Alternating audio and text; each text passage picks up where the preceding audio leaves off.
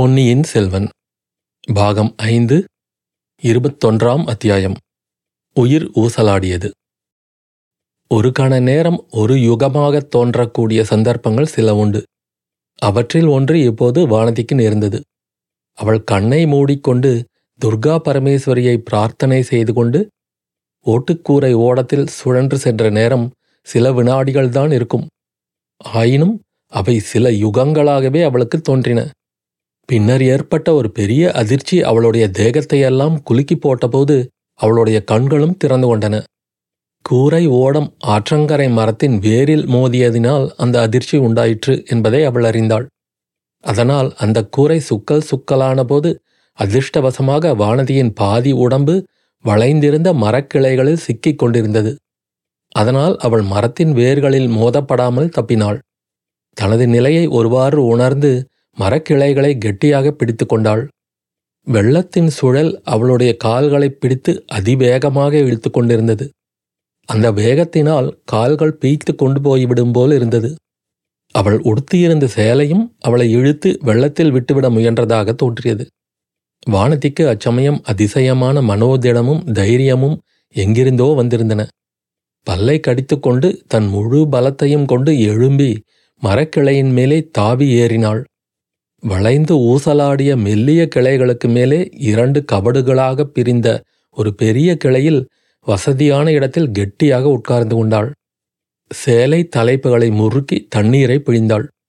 அப்போது சடபடவென்று தண்ணீர் அடிபடும் சத்தம் கேட்டது. சற்று முன்னால் அவள் கண்களை மூடிக்கொள்வதற்கு முன்னால் பார்த்த முதலையின் நினைவு வந்தது.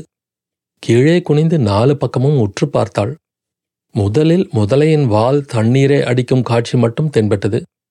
முதலையின் உடம்பில் பெரும் பகுதியை அவள் ஏறி வந்த ஓட்டுக்கூரையின் உடைந்து சிதறிய பகுதிகள் மறைத்து கொண்டிருந்தன. சிறிது சிறிதாக முதலை தன் வாலின் உதவி கொண்டும் உடம்பை அசைத்தும் நெளிந்தும் அந்த கூரை பகுதிகளிலிருந்து முழுதும் விடுவித்துக் கொண்டு வெளிவந்தது. அப்படி வெளிவந்த மகிழ்ச்சியை காட்டுவதற்காக முதலை தன் வாயை அகல பிளந்தது. வானதியை பார்த்து அது வா வா எப்படியும் நீ என் வாயில் விழ வேண்டியதுதான் என்று சொல்வது போல் இருந்தது. வானதியும் தான் தப்பிப் பிழைத்த விதத்தை எண்ணி பார்த்து உற்சாகம் கொண்டிருந்தாள். ஓஹோ அப்படியா சொல்கிறாய்? என்னை விழுங்கி விடுவேன் என்றா சொல்கிறாய்? முதலையே உன் கைவரிசை வால்வரிசை ஒன்றும் என்னிடம் பலியாது. நீ பல்லை காட்டுவதிலும் உபயோகமில்லை. உன் பசிக்கு என்னை நம்பிராதே. வேறு யாரையாவது பார்த்து கொண்டு போ என்று வானதி முதலையிடம் பேசினாள். அந்த குரலை கேட்ட முதலை தன் இரண்டு பயங்கரமான கண்களாலும் அவளை உற்று பார்க்கத் தொடங்கியது. வானதி ஓஹோ உன்னுடைய சபலம் உன்னை விடவில்லை போலிருக்கிறது என்று கூறிவிட்டு சுற்றுமுற்றும் பார்த்தாள். அவளுடைய நிலைமை சற்று பீதி அளிக்கக்கூடியதாகவே தோன்றியது. தண்ணீரின் பக்கம் அந்த பெரிய மரத்தின் கிளைகள் வளைந்து தொங்கின. ஆனால் கரையின் பக்கத்தில் அப்படி தாழ்ந்திருந்த மரக்கிளைகளையே காணவில்லை. அடிமரத்தின் வழியாக இறங்கினால் அங்கே வேர்களோடு வேறாக முதலை காத்து கொண்டிருந்தது நதியின் பக்கம் வளைந்திருந்த கிளைகளிலிருந்து குதித்தால் மடுவின் சுழல் அவளை சுற்றி சுற்றி பாதாளத்துக்கு இழுத்து கொண்டு போக காத்திருந்தது. அந்த பெரிய சுழலை சற்று நேரம் உற்று பார்த்து கொண்டிருந்தால் கூட தலை சுற்றும் போல தோன்றியது. கரைப்பக்கம் கிளைகள் உயரமாக இருந்தாலும் பாதகமில்லை. எப்படியோ குதித்து சமாளிக்கலாம் என்று எண்ணி மரக்கிளைகளின் வழியாக நடந்து மறுபக்கம் போக எத்தனித்து எழுந்தாள். ஏற்கனவே வெகுநேரம் அவளுடைய உடம்பின் கீழ்ப்பகுதி முழுவதும் தண்ணீரில் இருந்தபடியால் கால்கள் சில்லிட்டு போயிருந்தன. எழுந்து நிற்க முயன்றபோது கால்கள் வெடவெடவென்று நடுங்கின. சீச்சி கால்களே உங்களுக்கு என்ன வந்துவிட்டது? என்று சொல்லிவிட்டு வானதி மறுபடி உட்கார்ந்து கொண்டாள். யாருக்கு பொறுமை அதிகம்? முதலைக்கா தனக்கா? என்று சோதித்து பார்க்க வேண்டியதுதான் போலும். இச்சமயம் கஜேந்திரனின் பிளிரல் சத்தம் கேட்டு வானதி திடுக்கிட்டாள். சற்று முன் நதியை குறுக்கே கடந்து கரையேறி மேற்கு நோக்கிச் சென்ற யானை திரும்பி வந்து கொண்டிருந்தது. அதே சமயத்தில் ஆற்றின் கரை ஓரமாக படகு ஒன்று வருவதையும் கவனித்தாள். அந்த படகில் இருவர் இருந்தார்கள். ஆம் ஆம். அந்த இருவரில் ஒருவன் ஜோதிடரின் சீடன். இன்னொருத்தி பூங்குழலிதான். கடைசியில் தன்னை காப்பாற்றி அழைத்து போக பூங்குழலிதானா வர வேண்டும் படகு மரத்தின் அடியில் வந்தது. மரக்கிளை மேல் உட்கார்ந்திருந்த வானதியை பூங்குழலி பார்த்து விட்டாள் சிரித்துக்கொண்டே இளவரசி நல்ல இடம் பார்த்து ஒளிந்து கொண்டீர்கள். சீக்கிரம் இறங்கி வாருங்கள். அதோ அந்த யானையின் மேல் வருகிறது யார் தெரியுமா? என்று கேட்டாள். வானதியின் மனத்தில் சட்டென்று உண்மை உதயமாகிவிட்டது. ஆனாலும் அதை உறுதிப்படுத்திக் கொள்வதற்காக தெரியாதே யார் என்று கேட்டாள். தாங்கள் யாரை தேடிக்கொண்டு புறப்பட்டீர்களோ அவர்தான். இளவரசர்தான் என்றாள் பூங்குழலி. வானதி அடங்கா வியப்புடன் யானையின் மேல் வருகிறவரை சில கண நேரம் பார்த்து கொண்டிருந்தாள். அவர் அருகில் வரும் சமயத்தில் தான் மரக்கலையின் மேல் உட்கார்ந்திருப்பது மிக்க அசம்பாவிதம் என்று தோன்றியது.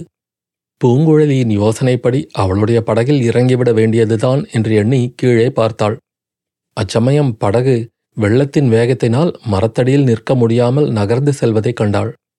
படகுடன் போக விரும்பாமல் பூங்குழலி தாவி குதித்ததையும் பார்த்தாள். ஐயோ இது என்ன? பக்கத்தில் பயங்கர முதலை கிடப்பதை இந்த பெண் கவனிக்கவில்லையா என்ன? ஒரு கணத்தில் ஒன்பதினாயிரம் எண்ணங்கள் வானதியின் உள்ளத்தில் எழுந்து கொந்தளித்தன. அவள் வாயிலிருந்து ஏதோ உளறி குளறி வார்த்தைகள் வந்தன. முதலை என்பது மட்டும் பூங்குழலியின் காதில் விழுந்தது. அவள் திரும்பி பார்த்தாள். ஆம் அவளுக்கு வெகு சமீபத்தில் பிரம்மாண்டமான முதலை அதன் வாயை பிளந்து கொண்டிருந்தது. பூங்குழலி திரும்பி பார்த்த சமயம் முதலை தன் வாலை ஓங்கி தண்ணீரில் அடித்தது. பூங்குழலி எவ்வளவோ தைரியசாலிதான். எத்தனையோ அபாயங்களை சமாளித்திருக்கிறாள். ஆனால் பத்தடி தூரத்தில் வாயை பிளந்து கொண்டிருக்கும் முதலைக்கு முன்னால் மனோதைரியத்தை மட்டும் வைத்துக்கொண்டு என்ன செய்ய? கரணம் தப்பினால் மரணம். ஒரு வினாடியில் உயிர் தப்பாவிட்டால் முதலையின் வாயில் போக வேண்டியதுதான். எப்படி உயிர் தப்புவது? மறுபடியும் படையில் ஏறிக்கொள்ள வேண்டியதுதான். இவ்வாறு எண்ணி பூங்குழலி தண்ணீரில் பாய்ந்தாள். படகு அதற்குள் கொஞ்ச தூரம் போய்விட்டது. ஜோதிடரின் சீடன் படகை அவ்விடத்தில் நிறுத்த முடியாது என்று தீர்மானித்து சற்று கீழ்ப்புறம் சென்று கரையோரமாக அதை ஒதுக்க எண்ணிக்கொண்டு போனான். பூங்குழலியின் ஆபத்தான நிலையை அவன் கவனிக்கவில்லை. படகை பிடிக்க தாவி நீந்திச் சென்ற பூங்குழலி அலை மோதும் கடலை காட்டிலும் காவேரி வெள்ளத்தின் கரையோரச் சுழல் அபாயகரமானது என்று கண்டாள். சுழலின் வேகம் அவளை கீழ் நோக்கி இழுத்தது. முதலை அவள் பின்னால் அவளை பிடிப்பதற்காக நகரத் தொடங்கிவிட்டதென்பதை உணர்ந்தாள். இந்த நிலையில் அவளுடைய சேலையின் தலைப்பு வளைந்திருந்த மரக்கிளைகளில் மாட்டிக்கொண்டு அவளுடைய நிலையை மேலும் அபாயகரமாக்கியது. இதையெல்லாம் மேற்கிளை மீது அமர்ந்திருந்த வானதி கண்டாள்.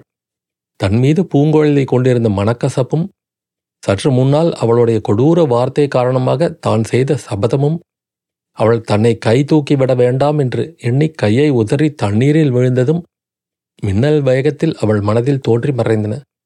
கூடவே அப்பெண் பொன்னியின் செல்வரை கடலிலிருந்து காப்பாற்றி சூடாமணி விகாரத்தில் கொண்டு போய் சேர்த்ததும் அதனால் சோழ நாடும் தானும் அவளுக்கு பட்டிருந்த நன்றி கடனும் நினைவுக்கு வந்தன. அதோ யானை மீது அவர் வந்து கொண்டிருக்கிறார். அவர் வருவதற்குள்ளே இவள் முதலே வாயில் அகப்பட்டு கொண்டு விட்டால் அவர் மனம் என்ன பாடுபடும்?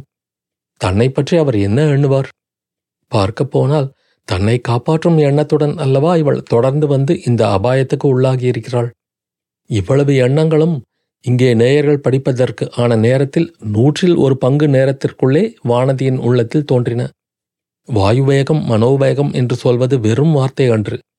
எல்லா வேகங்களுக்குள்ளும் சிந்தனையின் வேகம்தான் அதிக வேகமானது. இவ்விதம் எண்ணமிட்ட நேரத்திலேயே தன்னுடைய கடமை இன்னதென்பதையும் வானதி நிச்சயித்து விட்டாள். மேற்கிளையிலிருந்து ஒரு கிளை கீழே இறங்கி அதன் மீது படுத்த வண்ணம் கைகளை கீழே நீட்டினாள். பூங்குழலியின் தலை கூந்தலை வாரி பிடித்து கொண்டாள். பூங்குழலி மேல் நோக்கி பார்த்தாள். வானதியின் கைப்பிடியிலிருந்து அவள் தப்பிச் செல்ல முயலவில்லை. ஒரு கரத்தை மேலே நீட்டினாள். வானதி இப்போது அந்த கரத்தை பிடித்து கொண்டாள். பூங்குழலியை மேலே இழுக்கத் தொடங்கினாள். இன்னொரு கையினால் மரக்கிளை ஒன்றை பற்றி கொண்டு பூங்குழலி வெள்ளத்திலிருந்து மேலே எழும்பினாள். வானதி இருந்த கிளையிலேயே அவளும் தாவி ஏறினாள். இரண்டு பேரையும் தாங்க முடியாமல் அந்த கிளை வளைந்தது. பூங்குழலியும் மேலே ஏற முயற்சித்தாள். அந்த முயற்சியில் அவளுடைய கால்கள் தடுமாறின. மறுகணத்தில் அவள் மரக்கிளைக்கும் நதி வெள்ளத்துக்கும் இடையில் தொங்கிக் கொண்டிருந்தாள். அவளுடைய ஒரு கையை மட்டும் வானதியின் இரு கரங்களும் கெட்டியாக பற்றி கொண்டிருந்தன. மரத்தின் வேர்களுக்கு மத்தியில் கிடந்த முதலை வெளிப்புறப்படுவதற்கு சிறிது நேரம் ஆயிற்று. இப்போது அது வெளிவந்து விட்டது.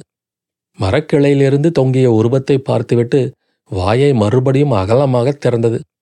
பூங்குழலியின் உடலும் உயிரும் ஊசலாடி கொண்டிருந்தன. வானதியின் மெல்லிய கரங்கள் பூங்குழலியின் வைர உடலின் கணத்தினால் இற்று விழுந்துவிடும் போல் இருந்தன.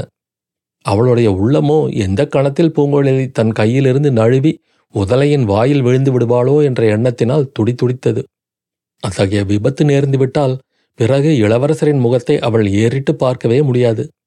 பூங்குழலி விழும்போது அவளும் கூட விழுந்து உயிரை விட்டுவிடுவதே மேலானது. அப்படித்தான் செய்ய வேண்டும். அதோ யானை நெருங்கி வந்துவிட்டது. இளவரசர் அதன் மேல் வருகிறார். அவர் வந்து காப்பாற்றும் வரையில் பூங்குழலியை விட்டுவிடாமல் இருக்க இந்த கரங்களில் சக்தி இருக்குமா? யானை ஆற்றங்கரையில் வந்து மரத்தடியில் நின்றது. மறுபடியும் ஒரு தடவை பிளிறியது. அந்த சப்தத்தை கேட்டு முதலை அந்த பக்கம் திரும்பி பார்த்தது. என்ன நினைத்து கொண்டதோ என்னவோ மறுபடியும் மரத்தின் வேர்களுக்கு மத்தியில் சென்று படுத்துக்கொண்டது கொண்டது. வானதியும் மரக்கிளையின் மீது குனிந்த வண்ணம் யானையை பார்த்தாள். அதன் மேலிருந்தவரையும் பார்த்தாள். ஆம் அவர் இளவரசர்தான். பொன்னியின் செல்வர்தான். யானைப்பாகா யானைப்பாகா? அன்றொரு நாள் பறவை குஞ்சுகளை காப்பாற்றியது போல் இன்றைக்கு இந்த பேதை பெண்களை காப்பாற்று என்று தனக்கு மட்டும் கேட்கக்கூடிய மெல்லிய குரலில் கூறிக்கொண்டாள். முடியாது. இனி இந்த ஓடக்கார பெண்ணை தாங்க முடியாது. இனி ஒரு நிமிஷம் தாமதித்தாலும் தோள் பட்டைகளிலிருந்து கைகள் தனியாக பீய்ந்து விழுந்துவிடும். அப்பாப்பா இவள் பெயர் பூங்குழலி. ஆனால் என்ன கணம் கணக்கிறாள்? இரும்பினால் செய்த உடம்பு போல அல்லவா இருக்கிறது? யானைப்பாகா? யானைப்பாகா? சீக்கிரம் வரமாட்டாயா? பூங்குழலி கிரீச் என்று கத்தினாள். அதை கேட்ட வானதி அவளை முதலை பிடித்து கொண்டதாக எண்ணினாள். சொல்ல முடியாத பயங்கரம் அவள் மனதில் குடிகொண்டது. கண்களை இறுக மூடிக்கொண்டாள். அவளுடைய கைகளை பிடித்து கீழே நோக்கி இழுத்து கொண்டிருந்த கணம் மேலும் அதிகமாயிற்று. முதலைதான் பூங்குழலியை பிடித்து இழுப்பதாக எண்ணி கண்ணை மூடிய வண்ணம் அவளை இன்னும் கெட்டியாக பிடித்து மேலே தூக்க முயன்றாள். கையை விடு வானதி கையை விடு என்று செவியில் அமுதென ஒலித்த இளவரசரின் குரல் கேட்டது. என்னது செய்கிறோம் என்று தெரியாமல் கையை விட்டாள். அவளுடைய தோள்களை பிடித்து இழுத்த பாரம் நீங்கியது. கண்களை திறந்து பார்த்தாள். பூங்குழலியை கஜேந்திரன் துதிக்கையினால் சுழற்றி பற்றி எடுத்து கரையில் இறக்கி விடுவதைக் கண்டாள். பூங்குழலியின் கண்கள் மூடியிருந்தன. யானை துதிக்கை அவள் மீது சுற்றிய போதுதான் அவள் அவ்வாறு கிரீச்சிட்டு கத்தியிருக்க வேண்டும். அதே மாதிரி தானும் ஒரு தடவை கத்திவிட்டு மூர்ச்சை அடைந்தது வானதிக்கு நினைவு வந்தது. இப்போது அதைக் காட்டிலும் பன்மடங்கு அபாயகரமான நிலைமையிருந்தும் தான் பயப்படாமலும் பிரஜை இழக்காமலும் இருப்பதை நினைக்க அவளுக்கே வியப்பாயிருந்தது.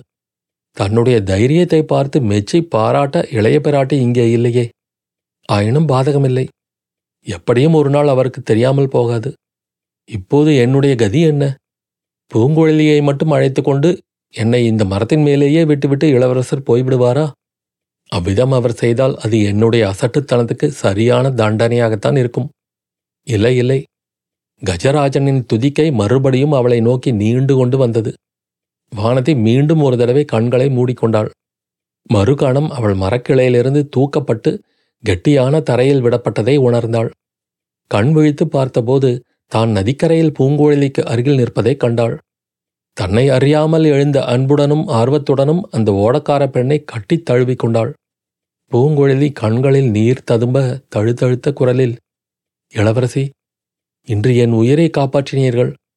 நான் உங்களை நதி வெள்ளத்தில் முழுகிப் போகாமல் காப்பாற்றி அழைத்து போக வந்தேன். அதற்கு மாறாக நீங்கள் என்னை முதலை வாயிலிருந்து காப்பாற்றினீர்கள். இந்த நன்றியை என்றும் மறக்க மாட்டேன் என்றாள். பூங்குழலி நானா உன்னை காப்பாற்றினேன்? உன்னையும் என்னையும் அந்த யானைப்பாகர் அல்லவா காப்பாற்றினார்? அவரிடம் உன் நன்றியை கூறு என்றாள் வானதி. என் உயிர் மேல் எனக்கு அவ்வளவாக ஆசை ஒன்றுமில்லை.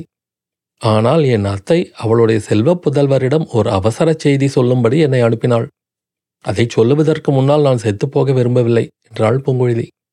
யானையின் மேலிருந்தவரை வானதி நிமிர்ந்து பார்த்தாள். ஏதோ ஒரு விஷம குதூகலம் அவளை அச்சமயம் பற்றி கொண்டிருந்தது. யானைப்பாகா? யானைப்பாகா? எங்களை உன் யானை மேல் ஏற்றி கொண்டு போகிறாயா? என்று கேட்டுவிட்டு கலீர் என்று சிரித்தாள். அத்தியாயம் முடிவு.